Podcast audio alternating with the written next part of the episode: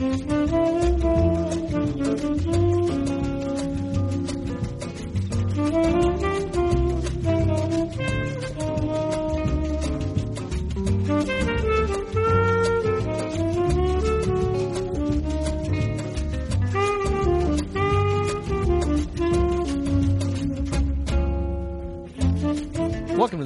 Happy Hour, the officially unofficial podcast for Mad Men on AMC. I'm Jim, I'm Aaron. and this week we're covering season six, episode seven, entitled "Man with the Plan."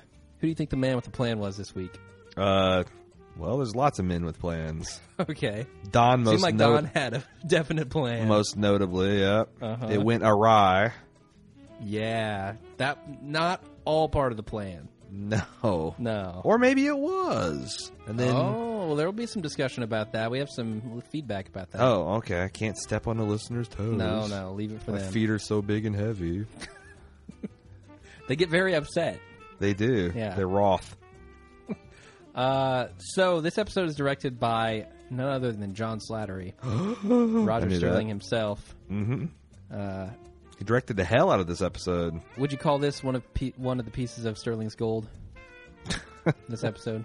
It's definitely. What'd you a- think of it? It's a nugget. Uh, you know, it's a weird episode. I feel like I needed another two or three days to di- digest it. I've seen it three times. Um, there's a lot going on. I don't know how entertaining it was. It was very disorientate, uh, disorienting.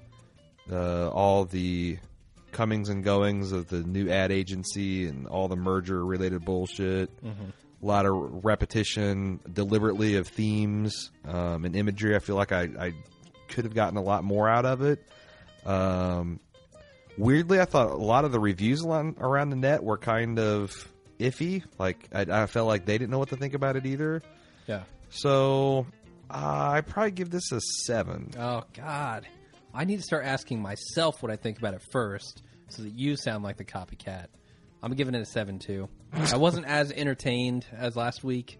Um, Well, last week was one of the very best Mad Men episodes ever. So I know. bully for that. so can't can't give it as high of a score as that one, obviously. Uh, and there were some there was some pretty entertaining stuff in here, no doubt. Oh sure, I mean, Roger Sterling is gold every time he's on the screen, yes he is. When he's directing himself, it's like right? refined gold.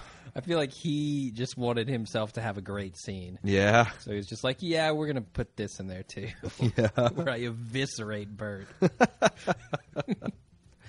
Uh, okay, uh, let's get right into the uh, recap, shall we? mm-hmm. Okay, there's an argument between Arnold and Sylvia as Don kind of listens in on the elevator as he's heading out for work. He sees a Arnold's suitcase there, uh, or sorry, his briefcase, or is it a suitcase? Because he's getting ready to go to Minnesota, isn't he? Beats and the he no longer has a job, so he probably doesn't have a briefcase. It's a it's a leather traveling accessory. yeah, I can gonna say that much for sure. Okay. We Uh, find out apparently, that Sylvia's a screamer. yeah, yeah, she yelled a lot in this. Mm-hmm. I, so it's curious. Did you hear Arnold's side of the conversation at all? Hell no. And why not? I don't think we're supposed to. I don't think What the does show. that say? I think the show doesn't care about Arnold's side of the equation. I also think that Or does Don not care about Arnold's side of the equation? well, so Arnold, I feel like he's the reasonable one that's trying to be like Sylvia. Why are you being such a fucking bitch? Okay. You know, you're fucking Don. I'm trying to save lives. Uh, they didn't let me transplant the heart I wanted. Don't. And Uh-huh. I'm going to Minnesota That's bad so I enough. can be around nice people and away from your bitchy self. Oh, okay. and she's just blah, blah, blah, blah, blah. so I, I I think that one of the things the show is trying to do in this is to kind of make it seem like Sylvia's the one that's starting shit. okay. I mean, obviously she has some some complaints uh, that he's not taking care of her, he's Yeah. not paying attention to her, et cetera, et cetera. Uh, I don't know what the validity of those. I mean, as a successful surgeon, I'm sure. Well, we've already seen how absent he is. You know, when he goes out on dates with Don and, and Megan. So He's always called off. yeah, yeah. So I feel like that that's probably a legitimate gripe to have. Mhm. Something that you could be disappointed in. Okay. So it, it's it's a legitimate argument from both sides, I guess. Right. Makes sense. Uh, then we go over to the office, uh, the SCDP office, which D- did they actually give the name of the new company yet? No, I, don't, I did not detect it. Okay, neither did I. So I just wanted to make sure. Uh, Peggy and Ted are there. They're showing up for their first day in the office, uh, and they go over and meet Stan and Ginsberg, and a couple of lines from Ginsberg uh, about Ted being taller. Or Not he thought he was impressed. Taller, yeah, not impressed. But uh, Was Gin- Stan takes a liking to him when he, he has a quick comeback. It's hard to impress a star child. They've seen so much. Well, uh, yeah. So is Ginsberg a star child as well? I thought that he's he says he's from Mars, right? Oh, an actual star child. See, the guy who plays Stan was actually like a teen heartthrob guy, which is what I thought. I'm you talking meant. about like webbed fingers, extra vertebrae, abnormally high body temperature, star child. Okay, gotcha. Parent's name was Zanzibar. um, and there's a comment at the end of that scene where apparently Margie thinks she's fired, right? Or somebody's fired because she's like, "Nice knowing you guys." Well, I think first of all, I think that's kind of a kind of inside joke with the show where we don't even know this poor woman's name until this scene, Uh-huh. and we're merging to companies full of copywriters. Yeah, nah, Yeah. she's she's gone, Okay, well, she's not gone yet because we see her later in the episode. gone. Okay, She's Dunzo. Fine, fair enough. Moving on, Joan assigns the offices for the new employees. Um, kind of tells everybody where they're going on their first day. And on her way to Peggy's new office, she has a pain in her side. And uh, her and her and Petty, her Petty, her and Peggy kind of hit it off again. So this is one of the first of many replays in this episode. Yeah. Um, Joan escorting Peggy to her new office uh, harkens back to season one, where uh, Peggy got promoted to working on copy, and at the time she was pregnant, didn't know, and she was stricken by sudden, sudden, sudden uterine pains. I was worried for Joan this whole episode. I thought, is it possible she got pregnant by that one night stand? No, or Oh. is she like uh is there's like a is this going to be ovarian cancer i mean i don't want this to happen to joan none of that Yeah. Uh, yeah, I was worried for her too. Um, I, like Bob Benson, thought, oh, maybe it's her appendix, but yeah, apparently Hmm. Wrong side. Um, speaking of Bob Benson, Bob Benson, man, he's he's working his coffee magic on Teddy already. Oh yeah Did you see Ted's got the coffee cup and Bob Benson's back there smiling with one? he's going to just have to upgrade to like a coffee cart that he pushes around he gonna, he's going to need a triaxle coffee cart to haul the amount of liquid that he's going to haul Th- th- this is a dense episode man i'm afraid it's going to take a while to recap It probably will. because we still haven't mentioned like the throwaway the fact that she's inherited Pete's old office that's got the giant column right Yeah. in the door. yep. Um, yeah. So Also, there's the interaction between Peggy and Joan, which I thought was interesting, uh, where Peggy's trying to explain the fact that she bought the apartment and Abe is like living there. yeah, Um, and it's interesting because they're kind of in similar situations like that. Joan is now a powerful partner at uh, a very famous marketing company. Um, and any relationship she's likely to be in, she's likely to be the biggest breadwinner Yeah. for sure, right? Well, yeah, but it's weird because all the copywriters that are terrified of Peggy are hitting on Joan as if she's just the head secretary. Yeah, that's weird. And also the Moria, who is kind of like I guess the her counterpart at CGC, except for she's not a partner, is kind of jockeying for her with power as if they are peers, Yeah. Which is another kind of hy- hysterical thing. And finally, Peg, uh, Jones like, you know what? Fuck y'all. Here's the clipboard. You deal with this shit. I got partner shit to deal. Yeah. I got next level shit to be in. Good for you, Joan. That's right. Don't take that shit. Uh, Don comes into the office and he sees that Dawn is missing.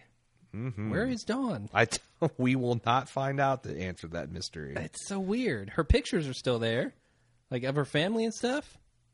I so don't know. what the hell? Uh, maybe she just decided. Maybe I some- don't like this merger. Maybe it's some Back to the Future thing where Dawn and Phyllis shook hands and like ripped a hole in the fabric of Mad Men time. yeah, Phyllis is not in this episode either. This, this, yeah, the the. Is, is CGC a, a little racist? Is that what I'm getting here? I think That the, was Ma- one of their the Mad Men universe cannot stand to minor persons of color on the cast. I guess not. It just folded up into itself like the poltergeist house. Anyway, so Don's missing. Uh, Don is late for a meeting, and he goes in there. He takes the last seat, which, when Pete shows up, is uh, kind of a problem for him. Um, and he steals the seat of of what's her name? What'd you call her? Who? Oh, Moria. Yeah, I think that's her name, or is it Mora? Mo- Moira? Mo- Moira. yeah, I think so. Oi. Uh, anyway, Roger announces that they have an introduction to Fleischmann's margarine later on, and they review other business, which turns into an argument between the new and the old partners. And Ted offers to fly upstate, and Pete gets a phone call. A lot of stuff happening. This is a kind of a long scene here. I like how Teddy offer uh, effortlessly and all right off the bat makes Pete look like an asshole How does he do that? by giving up his seat for Oh, more. yeah. Yeah, after Pete grabs it. Um, I also like how Bert is using his copywriters to write his speeches. That's kind of awesome. well, sure. Why not? yeah, he has a bunch of writers. Got him on employed. staff. Goddamn, if I had a bunch of podcasters on staff, I wouldn't be sitting here talking to you. Uh, I'd be having my The- feet off, my shoes off, watching Japanese octopus porn on the walls of my office. What? You really would be Bert Cooper. Uh, the other thing we see is that all of the little dirty secrets of the companies have been disclosed. Uh, Yes. they kind of throw them in each other's faces. They sure did.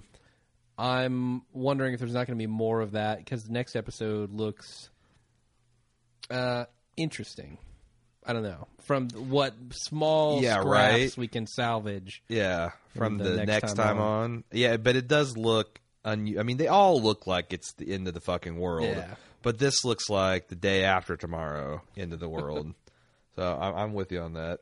Uh, what is Don's look about at the end of this scene um, when Ted is just being very nice to the secretary? I guess she is um, the one who's taking the minutes. Yeah. What about it? He he gives Ted a weird look because Ted's being all nice and Don's just like, Oh, I "Mm, think it's don't like still that." no. I think it's the Ted dropping the bomb that he's a pilot and he's going to fly him up there, and Don's already seeing Oh. shit. How do I follow this? Okay. He's threatened. He's threatened by Teddy. Yeah. Um, another thing I noticed about this scene, Koss. Koss apparently loved that ad that Peggy did for him after Abe was rocking out. Um, also, they sent Bert a case of champagne, which to me says maybe Roger uh, shouldn't be as confident as he is about firing Bert. You know, a lot of people seem to like this guy. Oh, maybe. I mean, there again, that's funny because Roger. I think Roger is threatened, or I don't know. Maybe he just didn't want to deal with his shit because he clearly came into the office with an axe to grind, which made his downfall even more delicious, in my opinion. Yeah, for sure. Yeah. Uh, let's move on to the phone call that Pete gets. Um, he rushes out of the office and finds out that his mother has shown up at his house, and he doesn't really want to deal with her. So he says he's going to call somebody to come pick her up or come watch her. Yeah, this looks like a doozy. Uh, I did not think I'll, I'll save it, but just note the terrible treatment of his mother on real life Mother's Day. it was Well, in fairness, Mad Men's Mother's Day was like last week. Yeah, yeah, but it was real life Mother's Day, which was like, Sure. "Eh, I don't know, Pete. Maybe back off a little. Anyway, Peggy and Bert meet Don, and he gets a call from Sylvia. Uh, this is just kind of a, a quick scene outside of his office where they, they meet up and talk. Um, the Bert says there's going to be plenty of time to catch up on flights to Detroit. No flights for you, Bert. No flights for you. Little do you know. Uh, then Don goes over to the hotel where he meets, or I'm sorry, he doesn't go over there yet. He talks to her on the phone because he gets a phone call at that moment. Um, and he tells her to meet him at a hotel. Just a quick scene there. This is where we begin to see the man with the plan in action. Yeah, suddenly Don's kink shifts like two gears and goes in overdrive. I also Yeah. thought it was interesting how Sylvia he Don was kind of like non-interested until she basically used a sales pitch on him, Uh huh. and then suddenly ears pricked up and prick eared up. Uh, next scene, instant classic Roger scene here, in my opinion. Oh God, The firing of Bert again. destruction. There are so many quotable lines in here from Roger uh, that I'm not going to bother to quote any of them. I'm going to. The Okay. best is you're a real prick. Damn it, Bert, you stole my reply. Yeah, you stole my goodbye. No, stole my reply. Yeah, this next reply. Yeah, I just feel like how smug Bert was, thinking he came into this company with any kind of hand. yeah, yeah. He'd already been fired from this company. Plus, once. he just now because Vicks was a nine million dollar account, right? uh, We yes, found that that, that was just one of the crown jewels in the, you know, Pete pro- portfolio. yeah. and this this dick comes in bragging, boasting of four million dollars of billing Yeah, in total billing. in total billings. I mean, that just makes him look like such a small time player, doesn't it? for sure. I mean, that's so. People might be buying him champagne cases, but in the grand scheme of things, he ain't nothing. Well, he thought his play was Chevy, right? Until we find out about Ken Cosgrove slash Alan Ladd yeah, up there at Chevy at that very moment. yeah. Basically, that he's a younger, better looking, more talented version of you. Yeah, yeah. So that's what he came in thinking he had. But But that was Roger uh, quickly uh, ripped yeah, that like, and him. also Roger, I think, uh, is going to take a, a, a quite a bit of credit for the GM account. Thank you very much. oh, I hope so. I mean, he's the one that ran that thing down to the ground and got them in the uh, in the picture in the first place, which allowed. Yeah. Which saved their ass. Without Chevy, that company implodes right then and there, doesn't it? Well, probably. I mean, and it's still the jury's still out. Question: Are we still on with the theory that Teddy engineered this? Yes, I am. Seriously, because it doesn't seem like it from this episode. He doesn't seem like he is the man with the plan. Really? Okay. So, so you're just saying I was not hot that hot on the theory last. Yeah, were- I was not that hot on the theory because from the timing perspective, I just don't. Fe- I feel like the man did not a- act as if Weiner intended him to be the architect of this scheme. He seems like a guy who's just kind of figuring it out like everybody else. Maybe, or he's the man with the plan, and it'll be unleashed soon. Hmm. I don't know. I it seemed like it when I was watching last episode, and I don't think. I I mean, I understand where you're coming from because of the way he reacts to Don kind of reacting to him this episode. Um, But he also seems very, um, like like he has a good intuition about people. Right on.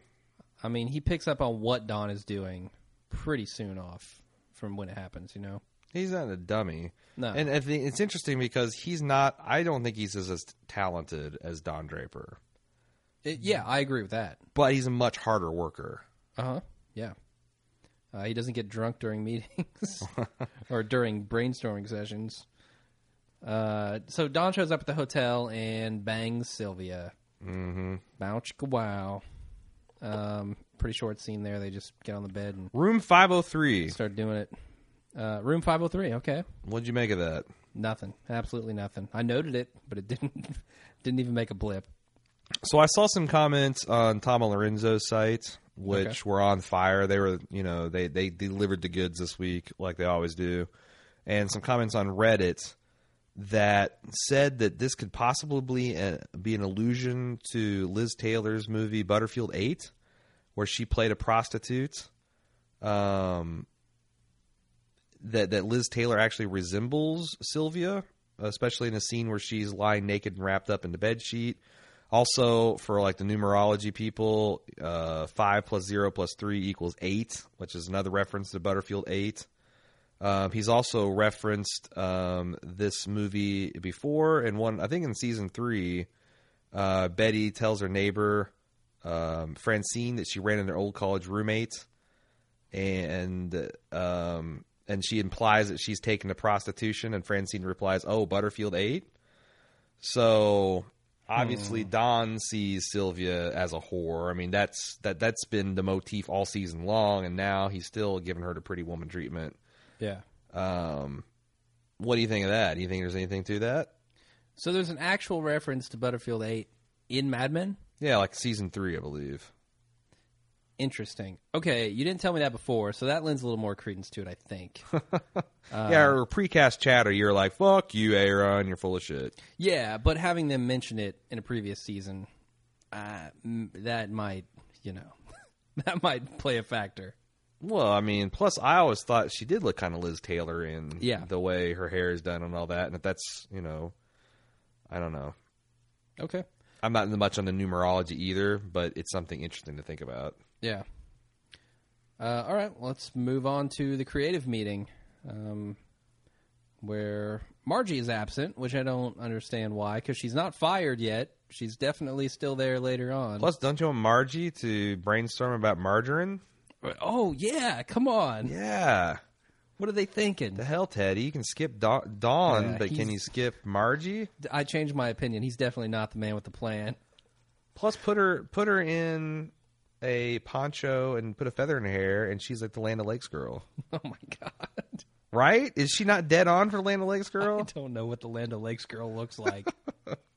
Marjorie, exactly like Marjorie. poncho. Yeah, I think that's what they call it. Oh, you're insane. Okay. Uh, so, yeah, Ted asked about the margarine and does some free association. I thought it would be fun if we did some free association of ourselves or of, of our own. And I'd like to free associate on Bob Benson. Smarmy.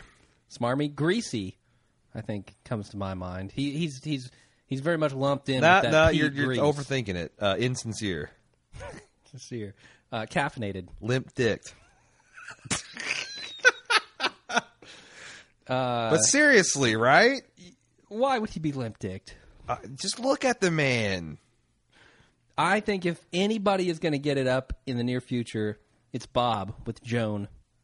That's what I'm Well, thinking. that's one way to stiffen it. Yep. All right, that was some good free association. I think uh, we need 40 more minutes of that. All right. we'll come up with nothing. Okay. Uh, moving on. Sylvia explains the fight, and uh, Don gets dominant. This is the the plan unfolding, like really starting to unfold. So- uh, he makes Sylvia find his shoes on her knees, Hmm. then undress and go back to bed to wait for him. She- he returns. Seems alternately into this, not into this, or Yeah. kind of resistant.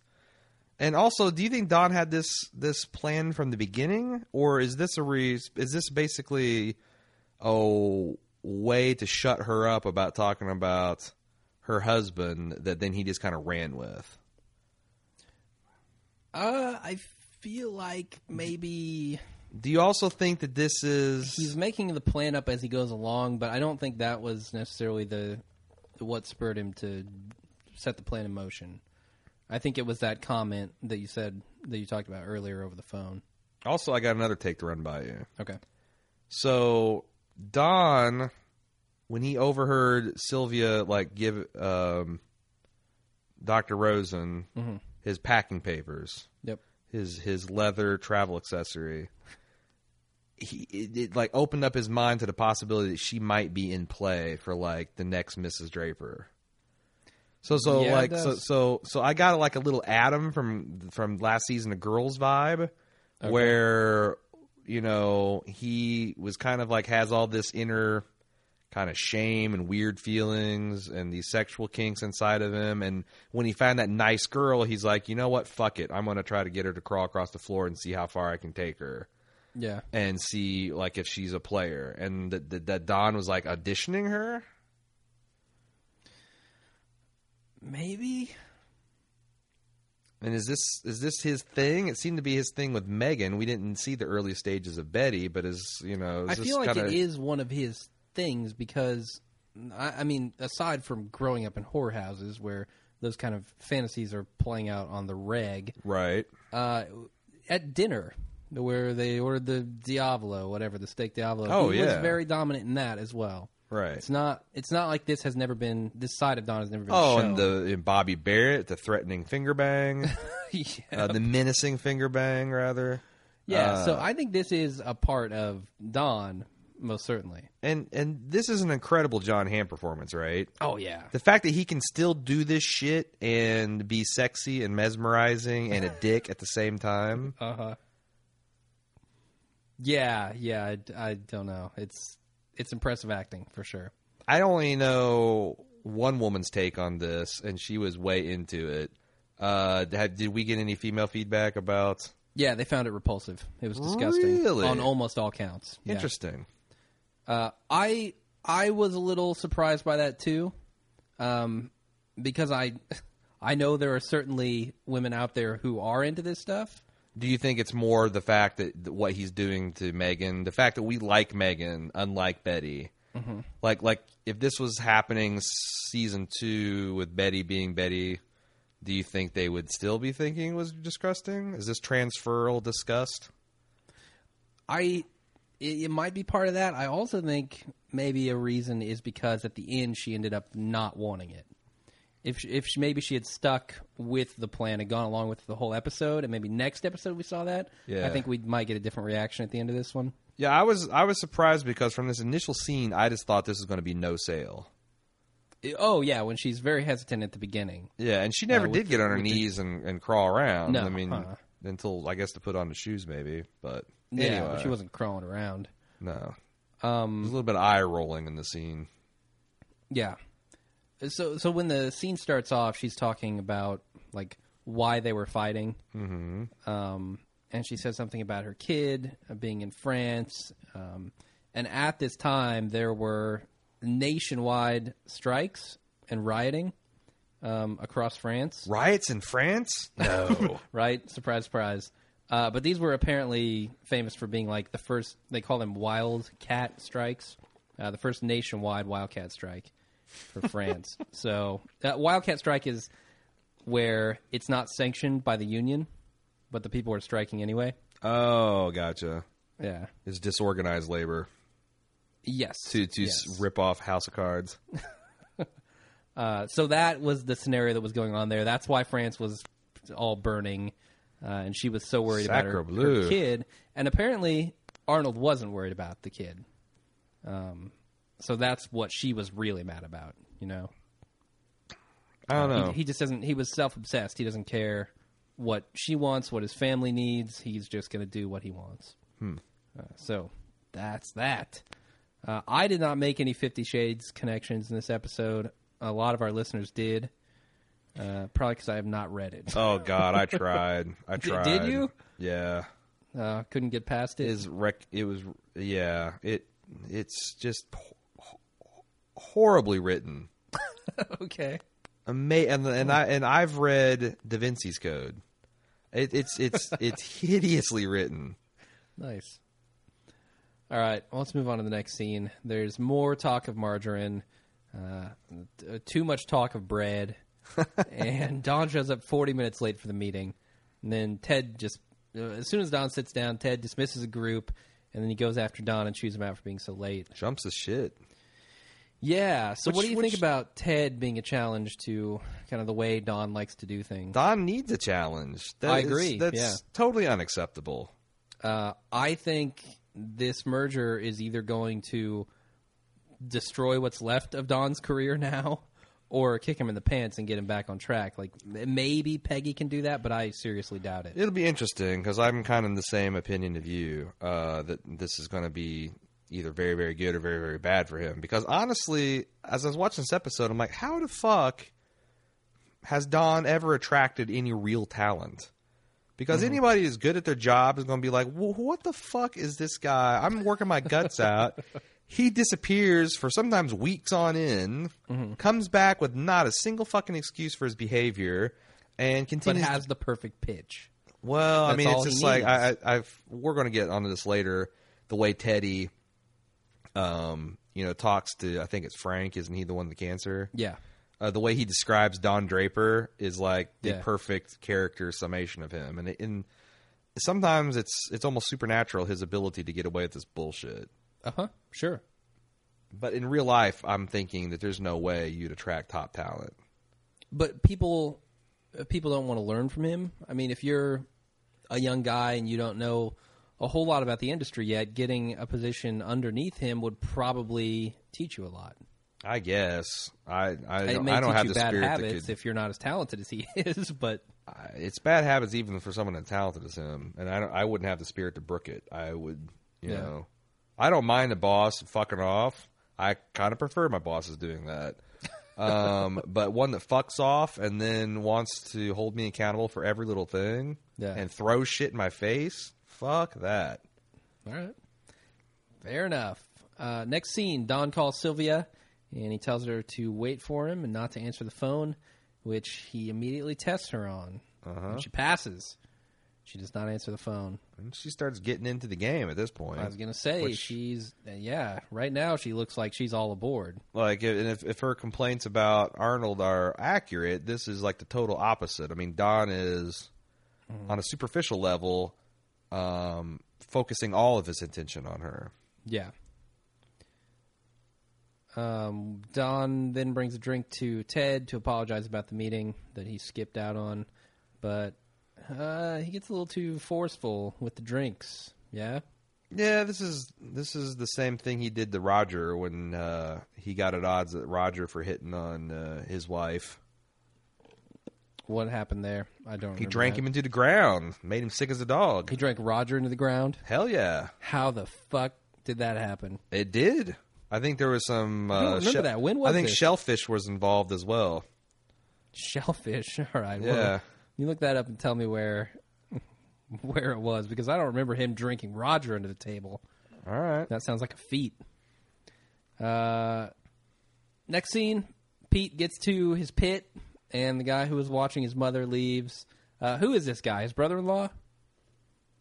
Uh, who? Pete? No, it's his brother. His brother. Yeah. Okay. Uh, his mother has to spend the night in the pit. The Pete pit. Yeah, disgusting. Imagine those sheets. Ugh. Oh God. Greasy and sticky and ugh. Yeah, and, and interestingly, um, Bud, which is his brother, doesn't know anything about Pete's marriage state. Does Yeah. that did that surprise you? Uh, no, hell no, it didn't surprise me. Um, I assumed that neither of them would say anything, and I thought the tension here was ratcheted up because of that. He can't actually say anything about why he doesn't want to take his mother to Trudy. Um, actually, the guy assumes that he will just leave her with Trudy, um, but at the end, he doesn't. He doesn't challenge that because he can't. Uh, so instead, he just takes her into his place. All right, I got I found it. It's it's actually from all the way from season one, episode Okay. "Red in the Face." Um, Ro- Roger got drunk and hit on uh, Betsy, and later on to get revenge, Don gets him drunk. It says Don and Roger slurp down raw oysters and liquor at the oyster bar. Um, on the way back to the office, the two drunk and full. Uh, well, let me skip ahead of it. Basically, the uh, building's elevators are out of service, so they have to walk up 23 flights of swe- stairs.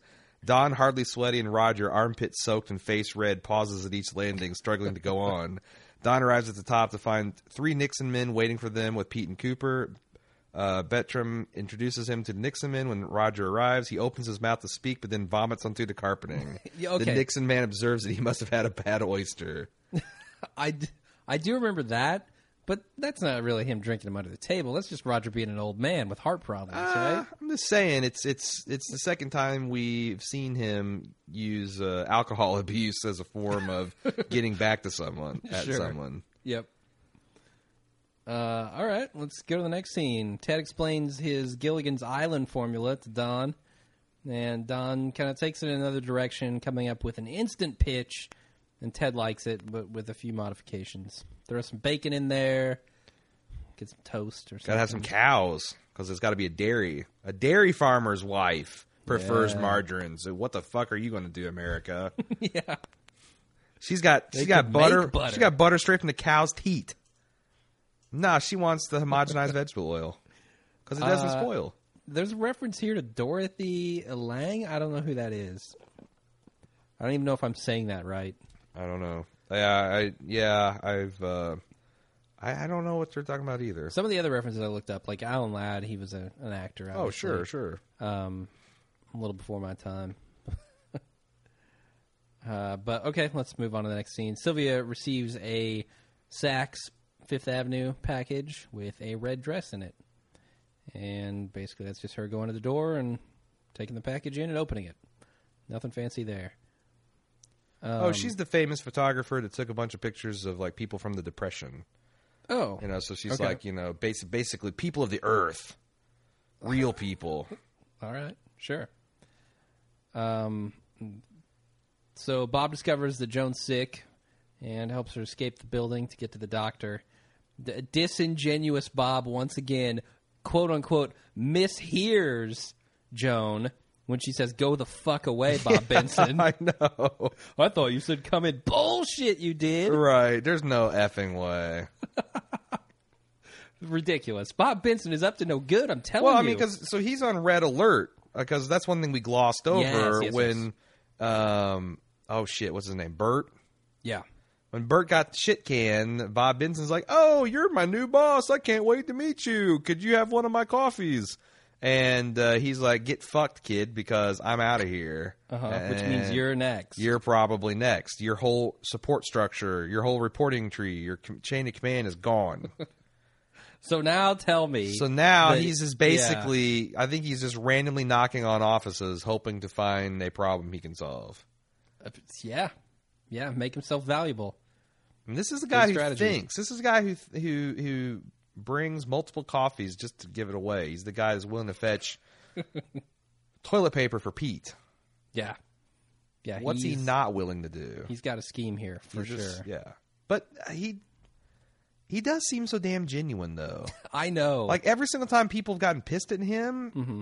yeah, sure, this is helping his career, but is there, you know, it's like in the animal kingdom, it's only parasitism if no, if only one side benefits. It's they call it Mm-hmm. mutualism if both sides benefit. So why can't he be the little shrimp that's cleaning out the fish's mouth and preventing tooth decay? yeah, he's still eating that shit, but I mean, like, isn't Yeah. Did not Joan need this? definitely. Is Bob really an evil man? Am I supposed to accept that just because Ken Cosgrove at one point yelled at him That see, that's where I'm for coming buying from. Food like, for a funeral? What the fuck? so this is the war crime. Evidence here, right? Because Ken Cosgrove, up until Bob Benson, was the nicest guy on the show. He was the model of Sure. of nicety. The bar's pretty fucking low, but yes, he's a Sure. nice guy.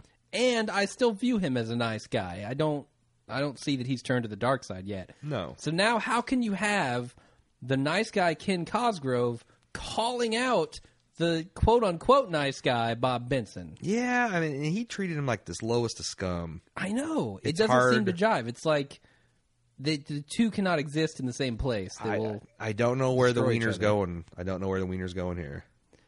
Yeah, I will we'll see. I'm fairly confident that something big is going to unfold with Bob Benson. Yeah, I mean, that's the guy's been in every episode this season. Uh, when we get to the football episode or the football scene, I'll talk a little bit more about kind of where my theory lies with him. Right on. Um, but for now, let's keep going. Uh, Ted shows up to the creative meeting drunk and sloshed, like totally destroyed, and asks who everyone's voting for.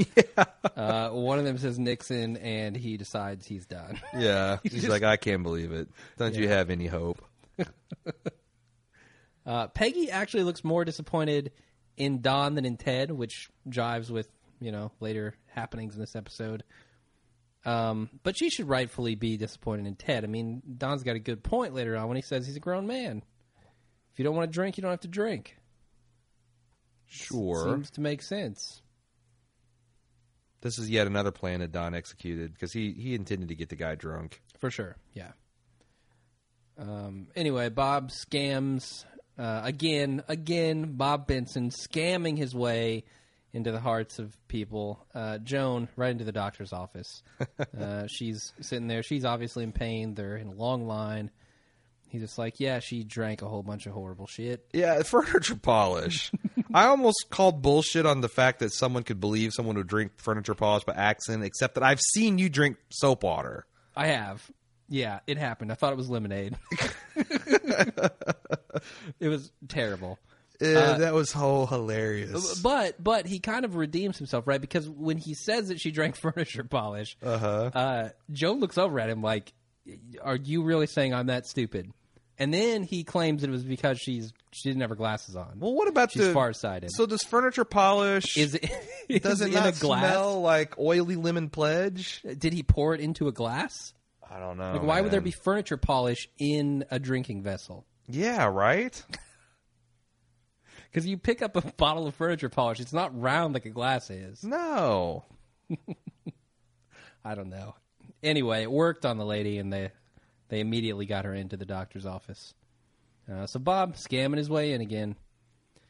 Uh, Don gets back to Sylvia's room, and he makes more demands of her, and she complies. Then there's a short shot of him climbing into his bed where Megan is sleeping. Uh, interesting stuff here. Um, I'm pretty sure when he told her to take everything off, he probably meant the crucifix as well.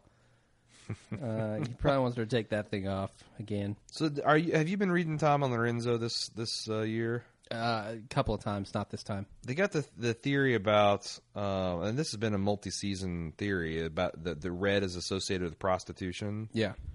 and you know obviously the Saks Fifth El- Fifth Avenue dress was bright red. Do you? Uh, this- but some of their color theories are a little out there. Like they got this new color theory that they debuted for the flood episode, where blue and green character, blue and green outfits are uh, symbolism of water and um, like like chaos or change. And they were making a big deal out about Joni um, having a very conspicuous uh, blue and, and yellow dress on. And probably um, the ad that Don did for. Yeah, the jumping, The the, the, Hawaii yeah. jumping off point, same same difference. Yeah. Okay. Um, I, do they, in their articles, like justify why they think that is? Of course they do. Okay. It's a little out of scope to cover on the podcast, but Okay. All right. um, so that's the theories we're working on with the red. Yeah, yeah, yeah. it yeah. makes a lot of sense though, because I mean Don well, and all grew up in the whorehouse. That's probably what he yeah, like that buxom blonde was in red, and there's previous. Uh, Mm-hmm. the, someone posted on Reddit there was a previous image. Uh, in fact, it was very close to. So, so when Sylvia was was sitting there uh, in her red dress on that chair, Mm-hmm. that that was a uh, very similar to a flashback in an earlier season that Don had to the whorehouse, where there was another prostitute sitting there on a chair that was almost exactly the same, and they were almost uh, framed exactly the same. Yeah, I saw that. Um, people speculating is some of this Don's, you know, oversexed personality come from the fact that he was raised in a whorehouse where these women were available for everyone but him. Uh, yeah, I, think certainly. As a I mean- teen, as a as a as a preteen to early teen boy, would that be That's got to that be that would fuck you fuck you up at a fundamental level, right? yeah, that's got to be what he expects out of a sexual relationship now. Yeah. You would think. I mean, he's been that way with Megan. Uh, I presume he's been that way with Betty. It's, I don't think it's anything new for him to treat her like a whore. Plus, I mean, the line that you exist in this room for my pleasure. I, come on, where else do you say that but a whorehouse? Mm. I mean, that's pretty much along those lines. anyway, so we go from, uh, I guess, one of the more uh, disturbing, depends on how you look at it, most disturbing scenes, into one of the more touching scenes with Ted visiting Frank Gleason in the hospital. Uh, unfortunately, all he can talk about is Don. I mean, he's not talking much about old Frank there. But he gets a lot of good advice from Frank, right? Sure does. Just uh, he's Says- saying, wait it out, be patient, take more punches than he can. Yeah, get your swag back on. Get back there and act like you own half the place because you do, dumbass. right? Yeah, so good advice from Frank. Uh, Pete leaves his mother in the pit as he goes off to work. he mind fucks her. He actually Yeah. uses her um what do you call that? Alzheimer's. Well, yes, but dementia. Senility? Okay. Yeah, early early dementia, senility against her. Yeah, I thought that we had seen in this apartment all possible forms of griminess. Hmm. This one takes the cake. It's really bad and Exploiting your mother's mental illness to get your way.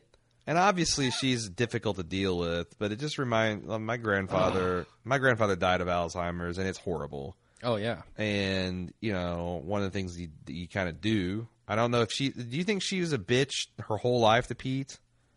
Or has this happened later in life and she's just an inconvenience to him? I I do not know. I mean, we've known that he's hated his mother for a, a while now.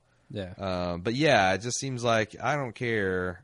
You know, part of the deal of the whole child parent thing is, you know, they they take care of you, and then you pretty much have to take care of them, right? yeah. And it feels very icky when someone just completely um, abdicates that duty. I guess. Yeah, now he's the second brother to do that, so Yeah. Right. she doesn't really have anybody else to take care of her. Uh, Pete's not doing a very good job. Yeah, but that that was that was disgusting. More griminess in the Pete pit. Uh, Don shows up. Still no Dawn. Peggy's waiting in his office to tell Don to lay off of Ted. Move forward, she says. Good advice. You think he'll take it? Uh, well, I don't think he will, but he needs to after what happened with Sylvia this episode. I like their relationship because he tried to take it back to you know master and pupil land, and it's like, Yeah. oh yeah, I orchestrated all this to get you back in my office bitching, and she's just having none of it. She stayed on point, took it right to him, Yep. and you know, m- very much came across as the adult in the relationship. For sure. So I like the fact that they're not going to just put Peggy back into Don's thrall. Like I, I, Yeah. I don't think that's that could possibly happen at this point now. no, she's grown too much. And She, she she knows too much now. honestly, you know, let's not forget about what happened last episode with her and Teddy. Yep. Uh, I've always thought, and I got a lot of heat of it, that Meg, that that Peggy and, and Don had something, Yeah. something, some connection, and I think that Teddy is kind of taking that place. So she's got nothing that she's intimidated uh, by Don about now. I think you're right. Moving on, Pete and Harry commiserate about their lack of importance, hmm. and Pete gets another call from his mother. Not the last call from his mother, I don't think. Is Harry getting like gaining five pounds an episode? I don't know. he looked I like didn't it. shit. Yeah, I think that was kind of the point of this episode or this scene. Yeah. I mean, both of these guys are beaten down by their duties, right? Harry is a guy who expects to be a partner uh, because he's contributed so much, or he thinks he has. Pete Well- is a guy who is a partner, but he's a junior partner, and now he's seen four more partners or three more partners join up. He's never going to get to be a full partner. Well, the other thing is, oh, well, I was wondering if if uh, Harry's going to think that this is opportunity because Roger said before we get bigger, we need to get bigger. Well, they just doubled in size. True, but they doubled in partners as well. Did they? know. Almost. Yeah, there were a lot of guys in that room, Well, Cutler, Gleason, Chaough. There's three of them, right? and those are like senior partner level, right? yeah, yeah. I guess one of them's dying. There's that. there you go, Harry. Keep your spirits up. That's how he would look at it. For sure. Don't judge me. No, we definitely would. Oh man, that's he looked awesome. bad. I don't know. I don't feel good about Frank surviving. He Yeah, no, I'm awfully with you. bad. Went went downhill in thirty days for sure. Unless that's like after a round of chemo or something. Did they even have chemo back then? I don't know how recent the treatment chemo is. Surely they did, Okay. but I mean, they Yeah. might not have radiation. But this is like, Yeah. so what was last uh, episode? It was the Mother's Day weekend, so it was early May. This is Mm-hmm. ends on June sixth, so it's been exactly thirty days, and he went from being relatively healthy looking, if not a little bit wan, to he he looks he aged fifteen years. That's Yeah. usually a bad sign. Yeah, yeah. I, but I hear that actually the treatment is uh, a lot of times worse than the disease there. As Yeah, far as, that's true. Like the treatment uh, probably won't kill you immediately, but it's going to make you feel a hell of a lot worse That's true. it makes you Could feel have- better. could- yeah, his hair could be falling out, and he's not shaved, and he's just Yeah. yeah. I guess that's true. Uh, but I really like the team up of Pete and Harry. I see big things in their future. Oh, really? oh yeah, oh yeah. They can commiserate with each other. you Yeah, know? they can both take rifles to the office and shoot everyone. Uh, so Don leaves Sylvia. I like how you giggle every time I mention Pete going to shooting rampage. You psychopath. because I can see it happening, and the gun is still out there. It's like, when is it going to happen? Don leaves Sylvia in the room while he flies upstate, and he takes her book this time. Big mistake. Big Yeah, mistake, that's Don. that was a giant. I mean, that's that's where you go. You go a little too far into the uh, domination submission routine. Like you got to think about: is this fun for the other person? No TV in that hotel room. Well, I mean, just leaving and like you're not going to be back, and you have no way to entertain yourself except for touching yourself, presumably. That just shit doesn't fly. Like Yeah, for an entire evening. you, you are going out into the world and doing things.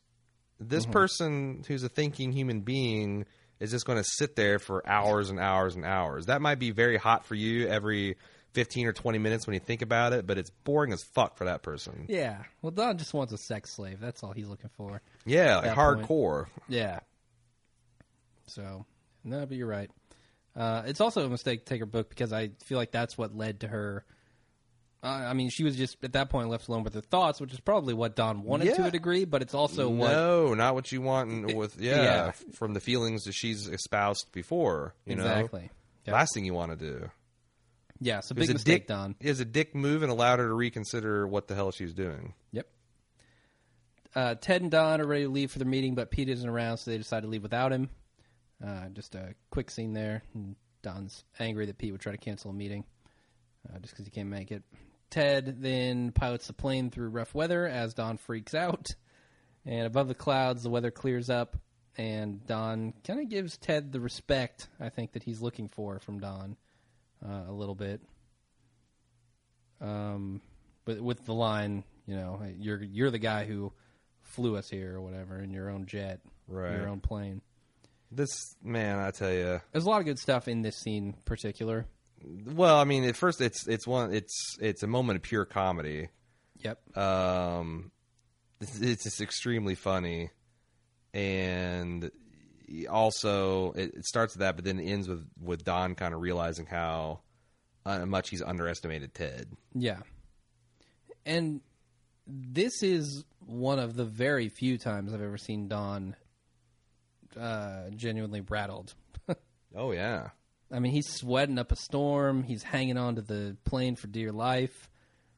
He's scared out of his mind. And Ted's calm as can be. Ted r- certainly playing up the part of the pilot with his fucking aviators and bomber jacket, deal with it.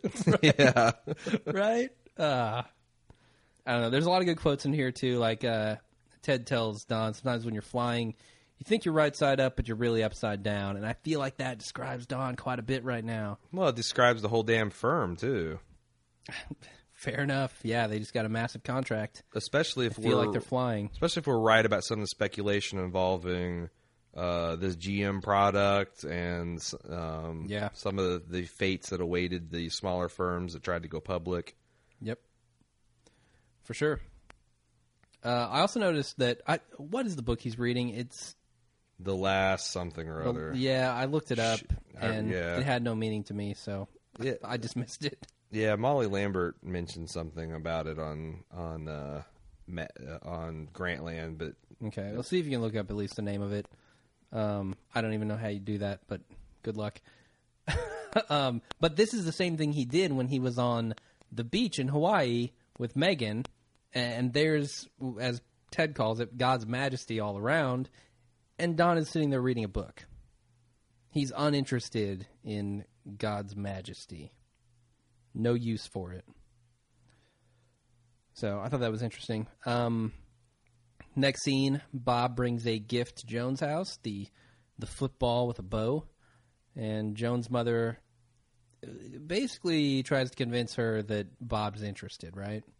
Because Joan doesn't seem to think he is. well, I think Joan is that's that's kind of some, that's kind of an, something she's affecting. Yeah, I'm I- with you. Yeah, like it has ever occurred to Joan that a man is not interested in her. Right? So, but yeah, I mean, honestly, it's a good look for Bob. I again, I'm I'm trying to. I, I instinctively hate him, but if I look back and think about why I hate him, that's not really adding up. I so yeah, I think my theory on Bob Benson as to how he fits into this overall picture is that they're trying to position him as a guy who's nice enough and good enough for Joan. Um, I feel like that's where they're headed with this. Uh, and maybe the guy who's playing him is just doing too broad of a portrayal of this type of character. Mm-hmm. Uh, his name's James Wolk, by the way. Uh, he's in a whole bunch of other stuff. Uh, but uh, but I think maybe he's just playing it a little too nice. Like maybe if he was Ken Cosgrove nice, we'd be okay with him. But he's just going a little too far. Yeah. I don't know, but Matt Weiner is very particular. He probably would not air a performance that he does not like. Sure. So there's got to be more to it. Did I mention uh, the um the book's called The Last Picture Show? Okay. Uh, is there any pertinent plot points? I would have to like that? speed read Wikipedia. Okay, let's not do that. Not do Let's talk about the episode because we are already deep into this podcast. Uh, there's a line in here which I also liked that relates to Bob Benson, where uh, Joan's mom says, "Every good deed is not part of a plan," and I feel like this is the Weiner telling us to shut the fuck up about Bob Benson. He's just a normal guy Hmm. Who just happens to be nice. Yeah, I mean, I don't know. I, I, I don't buy any. I don't know if I buy any of the big theories about him being a cop or a taxman or anything like that. Yeah, they, they are Um, fun to consider. Though. They're definitely fun to consider, but you know the way this thing is all about the patterns that are being perpetuated, um, including the the large overarching pattern, which is the Kennedys being assassinated, yeah. and how that felt like a nightmare you just can't wake up from. Yep. um, or just keeps repeating. I feel like that from what we saw of Dick Whitman or Don Draper when he first approached Roger, um, that we might that this might just be seeing that replayed. So, um, the the stuff that Don did stuck up to Roger to get Yeah. his position, Bob Benson is now doing to Pete.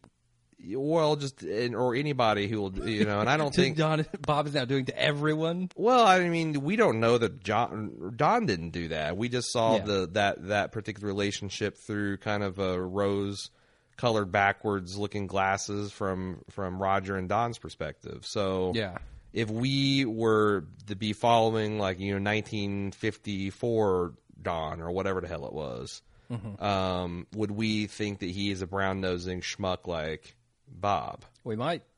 because he's not Don Draper yet? Yeah, he's just hustling, just trying to find a job. I mean, he was doing really low rent stuff, like you know, doing uh, weird little ad- adverts and accidentally leaving them in cabs and you know, crazy stuff like that. Yep.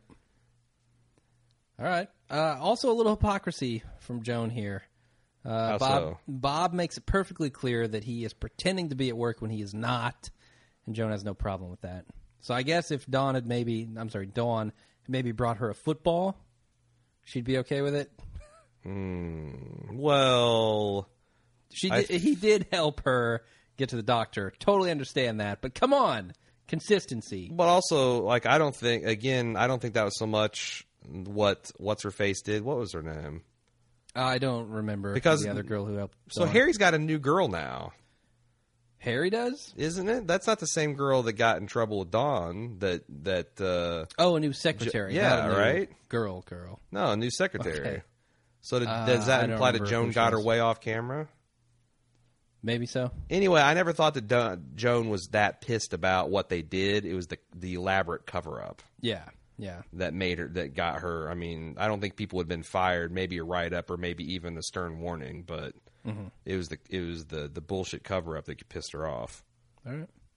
Moving on. Uh, Pete returns to the office to find out that Don and Teddy left without him, and he is angry. Oh, he's pissed and a raging dick to his secretary.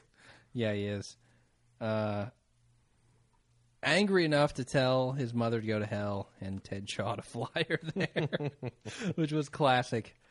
Uh, He always reminds me of Marvin the the the Martian when he gets angry. why? He's just got I don't know. It's like you Paces know around and Don gets mad like a fucking Greek god. Pete just Uh-huh. gets mad like Marvin the Martian. He's just like, you know, it's like shaking Yeah. his little fist. Well, his, his rage is so impotent. There's nothing he can really do about yes, anything. just like Marvin the Martian. yeah, no, I'm with you. Uh, all right, let's keep going because we're running along.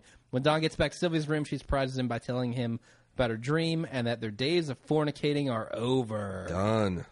Adultering, even, not just fornicating. Oh. Uh, there's maybe the only time I've ever heard Don utter this word. He says Please? please. No, I think he's. Have I ever heard him say that? Didn't he say that to Peggy before he left l- last year, or did he just cry and kiss her Oh. hand? I wonder if he did. I don't remember it that well. Uh, I feel like he's this this he's had s- similar moments over women, and it's always been over women, right? Yeah. But they're also few and far between. Well, for sure. I mean, he doesn't get attached to everyone like he got attached to uh, Linda Cardellini. Hmm. So, I don't know. Uh, powerful scene here, though. He looks wrecked. The dude looks yeah. wrecked. Yeah, I I haven't seen him that broken up in a long time. Mm-hmm. Um, however, can you imagine what would have happened had this been Pete? Don Don pretty much takes it like a man here, doesn't he? Mm. He's like, "Yeah, I'm devastated, but Well, I mean, that's how it goes." I was kind of surprised to go for him. I'm I'm kind of amazed that he didn't go, you know, turn that shame into grandiosity and start calling her a whore and you're, you know, you'll Like regret did with it. Yeah, Yeah. yeah, Yeah, that's weird. Uh, but I don't know. Apparently, she was ashamed of the things that Don made her do, um, and of what was going on uh, overall. Yeah, I was gonna say it's not just that stuff. Although I don't, I think, you know, it's it's one of those things like uh, what was Rachel in season one the You the department store, no, the department store owner Min- Minchkin, Tim Uh, Minchkin, Tim Minchkin. Tim mentioned, yeah. When he was, uh, when he was in the Mad Men, no, that that like I what know, I know what really you're talking about the that Don overplayed his head. Eric. He's like, hey, you know what? Let's just fucking get out of here and like uh, run off to California. And she's like, look, psycho, you got a wife and kids. I and she just realized the kind of crazy that she was dealing with. I think there was.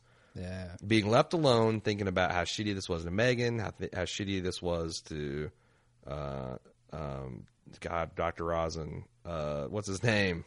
Arnold. Arnold, how shitty it was to Arnie, uh, and how that she's really looking in the face of a crazy broken person. Yeah, And suddenly it's just not sexy anymore. yeah, that's interesting. I mean, Don has this exterior that is uh, granite-like. Yeah. and yet he is a very passionate person. He can't do his job without being that passionate person. And when that bubbles through, it's it doesn't happen often, but it is fun to watch for sure. Uh, where are we? Joan saves Bob's. Oh, Bob's yeah, so they in suggest staff that- cutting meeting. Bob be fired, but Joan fights for him, and uh, in my opinion, makes a connection with Pete in the process. Oh no! What? Yeah, there's a little wink. They both want Bob saved. Yeah, because he's the TP man. But Yeah. uh, he's the Pete Pittens TP. Uh, what Uh. do you do? You think there's a? Do you really think that the, anything's going to happen between Joan Oh and hell Bob? no, no, no, no! I, I did not mean a romantic connection. Oh wait, really? Joan and Bob? Yes. Hell yes! I thought you were going to say Joan and Pete. Sorry, Ah. Joan and Bob. Yes, definitely. I think they're they're setting that up to at least happen. I don't know if it will end happily, but I think something has got to happen there. That'd be interesting if we go into the Mad Men final season with Joni with him and they're genuinely happy. Yeah, yeah. The guy we instantly wanted to hate and Ken Cosgrove is dressing down gets the um, the prettiest girl at the office who's got the brains and they actually are authentically happy, even though he was Yep. surface level smarmy. Can make some uh, connections to The Office here. Huh. Bob Benson kind of kind of has a Jim like Just a little- quality to him. Yeah. yeah, I can- then you got the redhead in the office. I can feel that, yeah. Yep, yep. All right. Don and Sylvia ride the elevator to their respective floors. Uh, Don looks devastated as she exits the elevator. He goes to his apartment and tries to pretend to be excited as Megan suggests they go back to Hawaii. But then he kind of just taps out. I think he just starts noticing, re-noticing how bad her teeth are. Yeah, I re-noticed it He's too. I, he's just like he's like, oh my god. I made the mistake of freeze framing in that scene. I'm sorry. What is her name? What is the actress's name? I apologize profusely. Jessica you are a beautiful woman, but the teeth. Why? You need to fix those. Does she really? No, she's beautiful enough with them. Doesn't matter. Yeah, like I feel like I feel like she can get away with it, but every once in a while it's like those things. It's just like uh, you just notice them, like uh, Yeah. uh, Hugo Weaving. if you've never noticed Hugo Weaving's front two teeth, freeze frame the Matrix. freeze frame the about ma- freeze frame the. Matrix during that yeah during that last fight with Neo, and you will find the man has molars installed where his incisors should be. It's it's crazy. It's frightening. Yes, it is. Uh, Pete's mother wakes him up and tells him that Kennedy's been shot. He either doesn't care or he thinks she's crazy. Either way, he just wants to sleep. Uh, she says they're shooting everybody. They're shooting everybody. Uh, and she says this to the man who has a gun in his office somewhere. And the song that plays at the end is some Bear to Maiden Fair type shit. I mean, it's this really jarring yeah. uh, juxtaposition between what we're seeing and the tone of the song about people finally getting together and how groovy, groovy it is. It's like, wow. Yeah. Really weird. Um, and yeah, there's there's the final shot, which is just Megan watching the coverage as Don gets ready for work, and him kind of just looking off into space, unconcerned about Kennedy, totally concerned about what's going on downstairs. Mm-hmm. That's the end. That is it. Do you have Yeah. anything you want to do? Do I have something that I want to do? I usually do some promo, don't I? Yeah, I think so.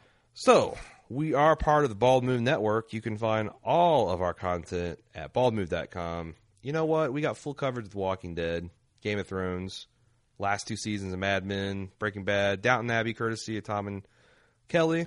Uh, we've got the guys out of Seattle, the Personal Arrogance crew, broadcasting, talking about beers, board games, bros, all kinds of good stuff. And the women of the Because Show from LA uh, posted uh, the most recent episode is going to be their last for a couple weeks. They're going on a midsummer hiatus. They're just off drinking wine, Um, They're off drinking. Yeah, they're uh, sitting on patios in beautiful California weather. yeah. It's it's disgusting. So, but uh, yeah, check them out. Uh, I'll let you know when they come back. And um, if you would, one thing we'd really appreciate is a review and ratings on iTunes. It's the single biggest thing you can do to help grow our network. Um, and again, you know, you might go there and be like, these guys already have well over 100 reviews. Well, iTunes don't give a shit. iTunes is all about what happened last week. You know, I mean, they, they, I Steve uh, Steve Jobs doesn't know. Uh, it- we our our show could have gone to total shit in the last few weeks, and all those old reviews are invalid. He wants to see Steve the news. Jobs knows anything, man. Man, that's no way to speak of the dead. Oh, me, me. So uh, we'd appreciate that. Anything you can do. Uh, you can also use our Amazon affiliate link at amazon.baldmove.com or click on the little orange, the big orange banner at the top of our site. The way that works is if you're buying stuff on Amazon anyway, it doesn't charge you any extra shipping nor handling or any other bullshit like that. It just takes a little cut, the, a, a little slight, shallow cut off of Jeff Bezos' wallet and puts it in ours. And we appreciate that. Last but not least, if you have a friend that likes good television, likes good podcasting, turn them on to baldmove.com. We'd love to have them on board. Great. Now we have a ton of feedback to do. And so, the, what's happening now? I'm going to read these. You volunteered. You said I'd love to read feedback. Okay. Well, Melody says, uh, want to respond to your feedback regarding Peggy's tax thing for from for immediate release. Peggy's complete statement was that she had paid off all her debts, helped out her mother, and yet still had this tax thing. We know Peggy received a significant pay increase when she moved to CGC. I took her statement to mean that her increased income had pushed her into a higher tax bracket and that purchasing an apartment may help lower her tax bill. And yes, it's very common for New Yorkers to own apartments. I'm not a tax accountant, but perhaps she was able to write off her down payment, moving expenses, etc.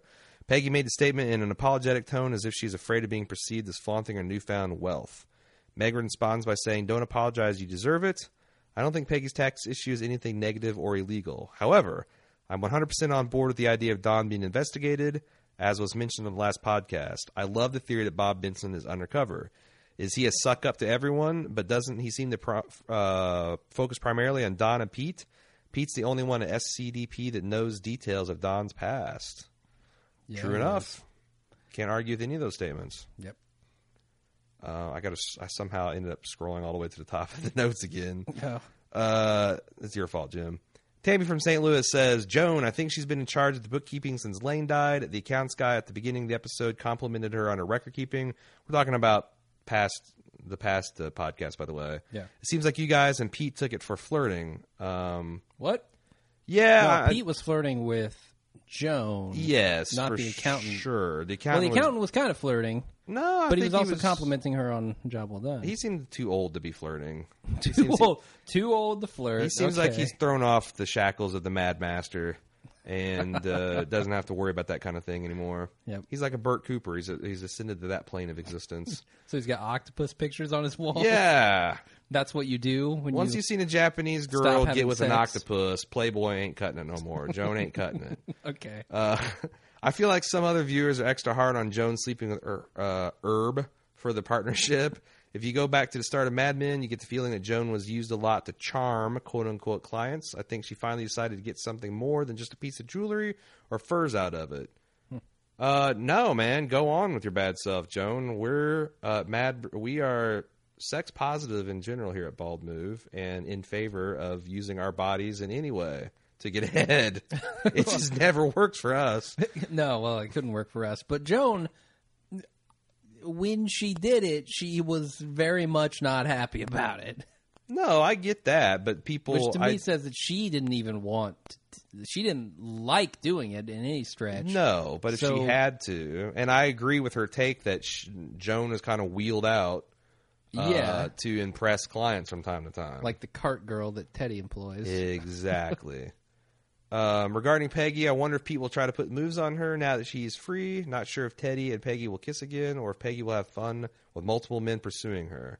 That'd be cool. I'm a big Peggy fan. I'd like to see her play the field. I'd like to see Give a, a few random handies out. mud wrestling match between Abe and Teddy. Teddy just wearing nothing but his bomber jacket and his aviator. Oh, that's game over. Uh, on the Don, based on his past, he understands that sometimes a woman has to do some low things to survive. He's conflicted regarding women because the important women in his childhood ended up as prostitutes. He doesn't fault Joan for what she did. He probably is upset that he couldn't save her, so he's been fighting for her ever since. But he respects her because she got in, she got out, and it wasn't a lifestyle. However, he would not ever be interested in dating her because of what she did. Yeah, there's some interesting commentary on Reddit about how Don is incapable of seeing women as anything other than whores and mothers. So, like, Joan is in the mother category. Uh, Anna Draper was in the mother category. Um, Betsy was arguably in the mother category. He Betty? always, yeah, he was the mother of his You- children, and I think that he you married. said Betsy. I was just confused. Be- yeah, that's what, didn't he call her Bets? I think that's what I'm. Yeah, but her name is Betty. Her name is probably Elizabeth. Well, okay. If you want to be technical, Dick. Uh, oh boy, I've upset him. He's not reading any more feedback right. I'm- tonight. that's it. I'm done. I'm Sorry, on strike. listeners. I've gone wildcat. um, Don doesn't want to see his wife. Oh, she's getting. She's she's stealing my point. Uh, she's stepping on my toes. Don doesn't want his wives to do things he considers whorish because he thinks being a whore is something you do to survive, and they have him. He got upset with Betty the one time she tried to dress sexy for him, or when she wanted to wear the bathing suit at the club. He's upset with Megan's love scene because she was kissing for money like a whore. The logical part of him knows she's not a whore, but we are seeing his logical man-child subconscious getting upset. Good point. I don't. Uh, moving on to Dave. Uh, on a rewatch of this week's episode, it occurred to me that Don is the great traitor at the center of everything. Well, so this is another. Uh, this is another uh, Inferno Uh, yeah. mashup. At the center of everything is Don. Uh, or at the center of every at the center of everything Don is lies the sin of betrayal. His first great betrayal is to Dick Whitman. When offered the opportunity to turn his back on Dick, he left him for dead, walking away from another man's life. Uh, with this secret hidden at the heart of himself, casual, everyday betrayals are so commonplace as to barely register with him. Don is a liar who has constructed his identity and reality lies. He lies for a living. He's never been faithful to any woman he's ever been with. He can casually betray his firm and fire Jaguar. He pays the most hypocritical lip service to loyal uh, to lip service loyalty to Heinz beans, and then tries to seduce ketchup. Like any betrayer, he's keenly aware of betrayal. He's probably the only thing that can wound him is when Peggy pitches ketchup, and then his harsh, incredibly dickish reaction to Megan's fake betrayal is classic projection of the guilty party. Hmm. Don's greatest act of betrayal is to his talent. Don could write the great American novel, he could be a poet or a songwriter, anything. Instead, he uses his awareness of the human condition to sell fucking slide projectors, floor wax, and the most banal or banal and worthless crap that humans have produced. An insight into the beauty of the human condition twisted to sell people shit they don't want and don't need. Don Draper is a waste. He has Wow. squandered his gift for the most venal of goods, and now he must burn in hell for his sin. Woo! Okay, Dave. I'm convinced that was. Uh, that I was a hell of a fear for. Don's mortal soul at this point. Yeah. Um, Jake in Texas rewatches this episode and notices something about the con- conversation with the junkie. It's a tiny thing, but when Peggy says the tenant uh, means the junkie is renting while they own their apartment. They can go to the owner of the out apartment and have her ousted or some other underhanded tactic. Once you suggest, one of you suggested the cops, and they may consider that, but her emphasis on tenant is what me got thinking. Ah, interesting, interesting. Okay. He also wasn't on board with your bullshit Teddy had a plan theory. Uh, bullshit's my words. But on his second watching, it made sense. Oh yeah. See, convert. Dead Man's Brew. Jeremy A says, longtime listener, first time watcher. I rewatched the scene with Teddy and Don in the bar in Detroit. After a couple of watches, I do believe that Teddy was playing psychological warfare, Yep. as Don calls it, and makes Don think it's his big idea to combine agencies. If you watch Teddy orders what Don is drinking, Don's signature old fashioned, he takes just one small sip of it, more of a martini man. He also picks up his glass just to put it down after Don takes a big swig of his old fashioned. He immediately gets to the point that they're both screwed, even when Don tells him to get a table. Ted ultimately convinces Don that it's a lost cause just because of the size of our agencies. Then Teddy does the worst pitch he's ever seen. Uh, One listener so he's time. trying to rope a dope Don with the drinking. Don can't Yeah, be out drunk. He's doing the Roger trick, man. Don He's can got half a Don, glass of Don water. can match Teddy gulp for sip. He's got a glass of iced tea with an onion in it. Uh, Greg M said yes. Marie did suggest that she was from France, not Canada, uh, and there's no trace of Canadian French features in her accent, unlike Megan's. However, as a fluent Eng- French speaker myself, I have to express my shock that no one has written in before to lament how poor Julia Ormond's French pronunciation is. Sure, it could be worse. Hmm. Most English speakers struggle with the language, but it's painfully obvious to me every time she opens her mouth to speak French that she is not a native speaker. For a show that's known for its realism and attention to detail, it really is surprising and immediately takes me out of the episode when I'm watching it. Yeah, but so many of us ignorant ass Americans don't know what the fuck French sounds like. Yeah, I, don't. couldn't tell you. It's just like the same thing. People, Spanish speaking people, railed on Giancarlo Esposito's uh, Spanish accent in Mad Men or in Breaking Bad. Yeah. And my response is, it doesn't really take away his performance for 99% of the people that don't. So I get you. Um, how difficult would it have been for them to find an actress who's a native speaker of French? They wanted Julie Ormond. I guess. Yeah. Roger wanted Julie Ormond. On a related note, I read an interview with Ronald Guttman, who plays Emil Morgan's or Megan's father, where he noted that the producers asked him to speak French with a Canadian accent. Guttman is a native French speaker from Belgium, but his French on Mad Men ends up sounding like something that is neither European nor Canadian. It's a non-existent dialect of French that just further detracts from the realism of the show. Oh, can't do French worth a damn See, on this this, is show. this is why I didn't learn a second language. I wouldn't want the realism of our shows to ruin for me. um, That's why. but that's interesting, you know, because like Yeah. she sounds French as hell to me. Yeah, I, I don't know the difference. She sounds the as French as mustard. Christopher F says after listening to the last podcast, I'm surprised there's no commentary on Roger using his mother's death to get Daisy back into bed for a second helping on Mother's Day, no less. What if Pete had done this? Well, we would have excoriated him, of course. Of course. What a bastard! Roger. Just thinking about it makes me angry. he also is down to Bob Benson equals CIA. Okay. Nick G says this is probably the grimiest episode, or was it grimmest? Uh, I, well, Tomato, it tomato. grimmest. Yeah, it's both. It's a little bit It's the both. grimmest, grimiest episode we've seen in this se- series so far. When the series began, the office was always shown as comfortable and brightly lit, and his home with Betty was always dark because he was happy at work and unhappy at home. This episode is pretty dimly lit from beginning to end. When we see him with Megan at the end and his white carpeted apartment is dark, realize he is in hell being near her. I think the office might even be darker than usual, probably because Don now has to deal with sharing his command with Ted Chaough. Uh, Don taking Ted in his office and making him drink, and then fly, Ted flying Don in his plane were both power moves on their parts, but is more than that. Don takes Ted to hell and shows him his self destructing behavior. Ted takes Don to heaven, almost literally. Ted cements the religious implications when he asks Don why he isn't taking the wonders of God's majesty. Son of a bitch! How did I miss that? That's what we have listeners for, man. Check out the brain on Nick G. Don lost control over Megan when she left. Uh, wait, when when she left the ad firm, now he's lost control over his company by merging with Ted Chaough, and so he spends most of his time and energy in episode trying to control Sylvia. Besides being dark, this episode felt cramped and claustrophobic. The camera is always close to the actors, and we never see an exterior shot. Even when Ted and Don are in the same plane, there isn't an establishing shot of the full plane, which is something that you often see.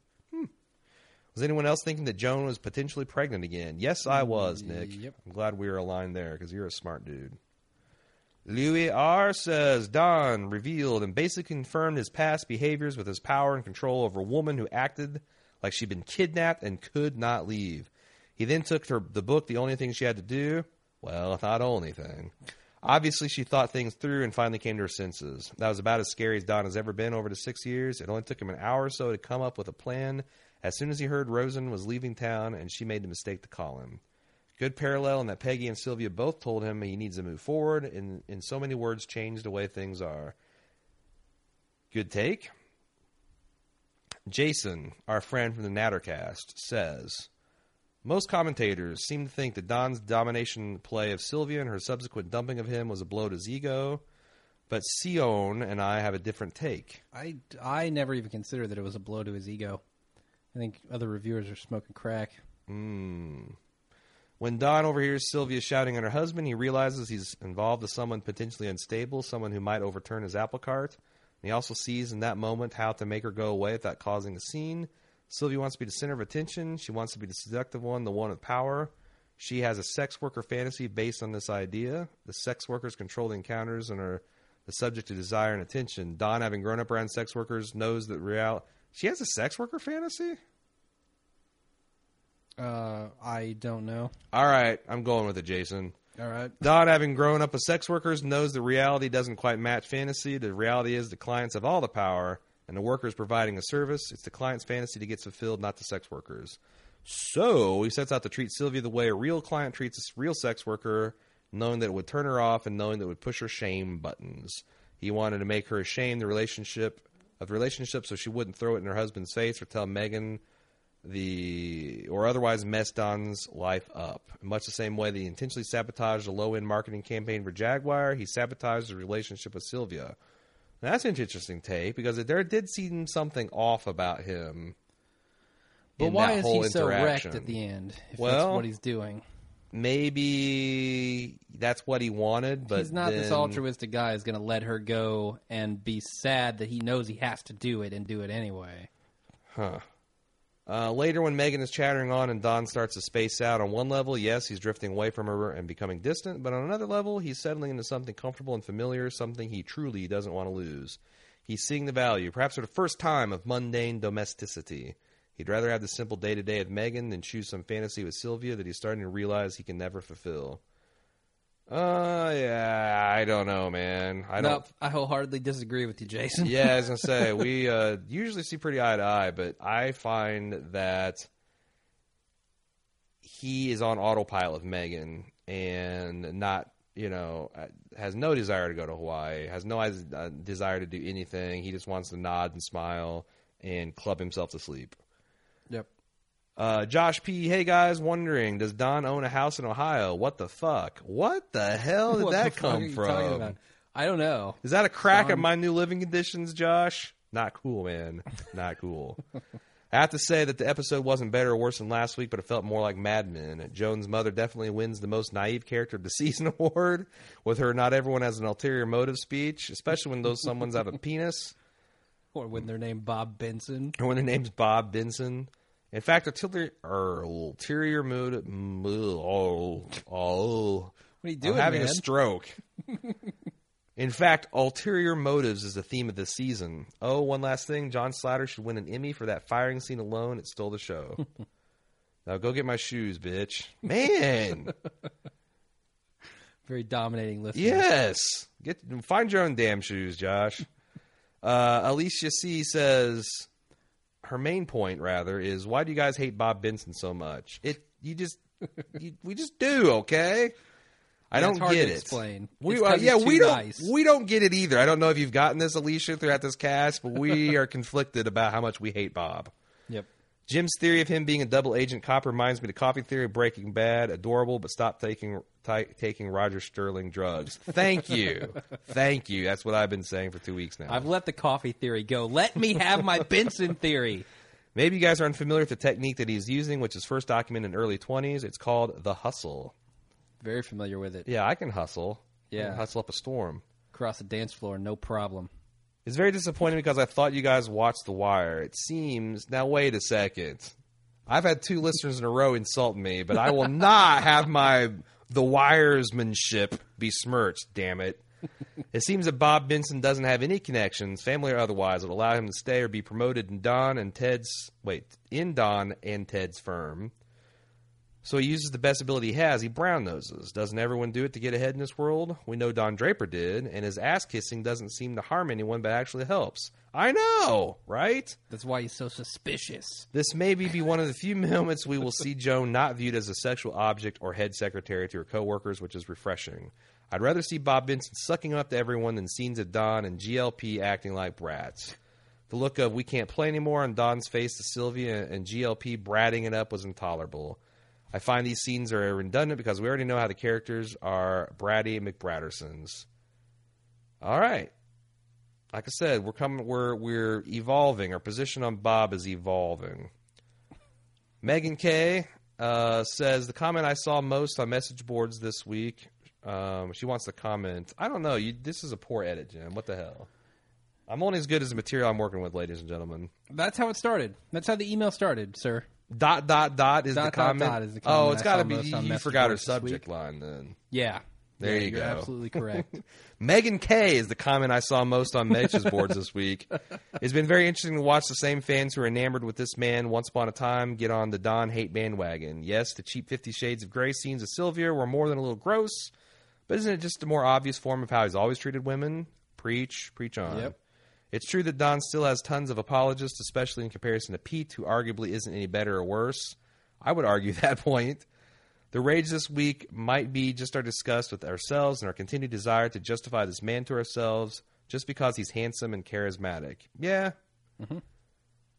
We think about why he would do such awful things because surely there must be a reason. He must be tortured. He can't just be cruel and nihilistic and self serving without a narrative that justifies all that. Just like his mistresses were tempted to try to figure him out in order to console ourselves. We are disgusted when he f- continually disappoints us because we are disgusted with our inability to find an explanation. It's that. Uh, is that Nietzsche? It's Nietzsche, Nietzsche. Okay, God, thank you. when we stare into dawn, dawn stares back. When we stare into the dawn, the dawn stares back into us. I'll leave you two to wrangle some kind of filthy joke out of that. Oof. If it, if I was staring into Pete, then yeah. When. Don fingers the void, the void fingers back. Elise K uh, might be double dipping, or I might be trip. I might. She might have uh, put something into the Night's Watch too. It seems familiar. Oh no! Elise K. Too much feedback from our listeners. I thought I'd share some insights about the significance of last names in Mad Men. Draper, because he covers everything else. Up. Sterling, because he's born with a silver spoon in his mouth. Crane, because he's a baby. Olsen, because she's a strong Viking. What is what does Olsen have to do with fuck? Vikings? Have I not? Is it something in the show Vikings, I maybe. or is there a famous Viking named Olsen? I have no idea. Francis, because he's a saint. Mm-hmm. Price, obviously, the bean counter. Holloway, I think a reference to Holly Golightly from Breakfast at Tiffany's. Campbell, not sure. Looking for the soup joke. Because his head's like a tin can. I don't know. Because when you punch him, he blows up like a tomato can. Because he has as much grease in him as a can of Cam- Campbell's soup. I don't know. Is Campbell soup greasy? You get the right kind, yeah. if you get the uh, The Pete special. the Pete special. Yeah.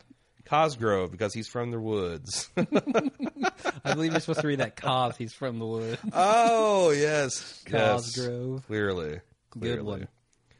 Uh, Crane because he's a dra- baby is my favorite. Although Olson because he's a strong Viking has got to be close up there. I love the non sequitur. Mm-hmm. Although I don't know, is it common knowledge Olson is like a Viking name? Not in this room, it's not. Olson Olsenson.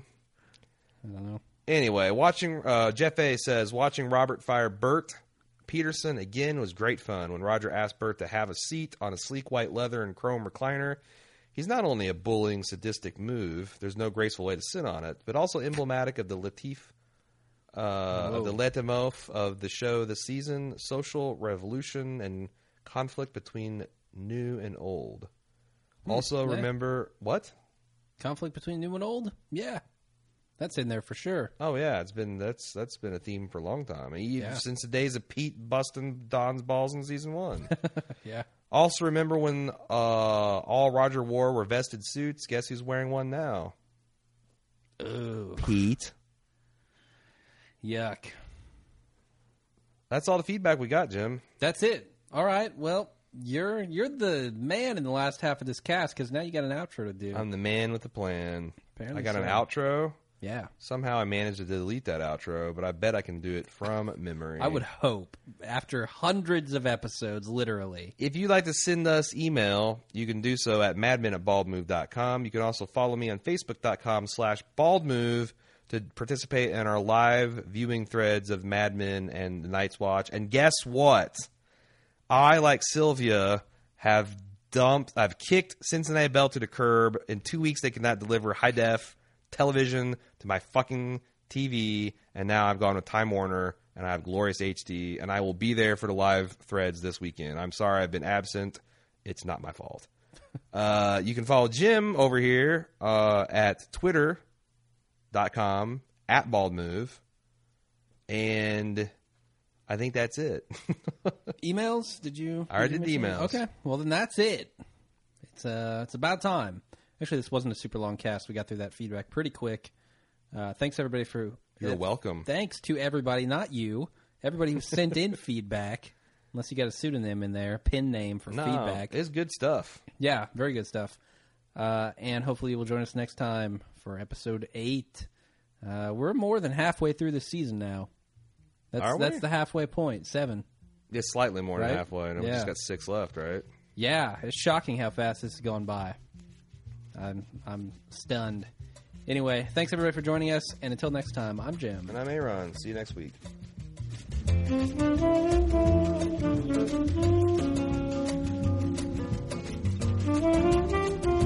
Thank you.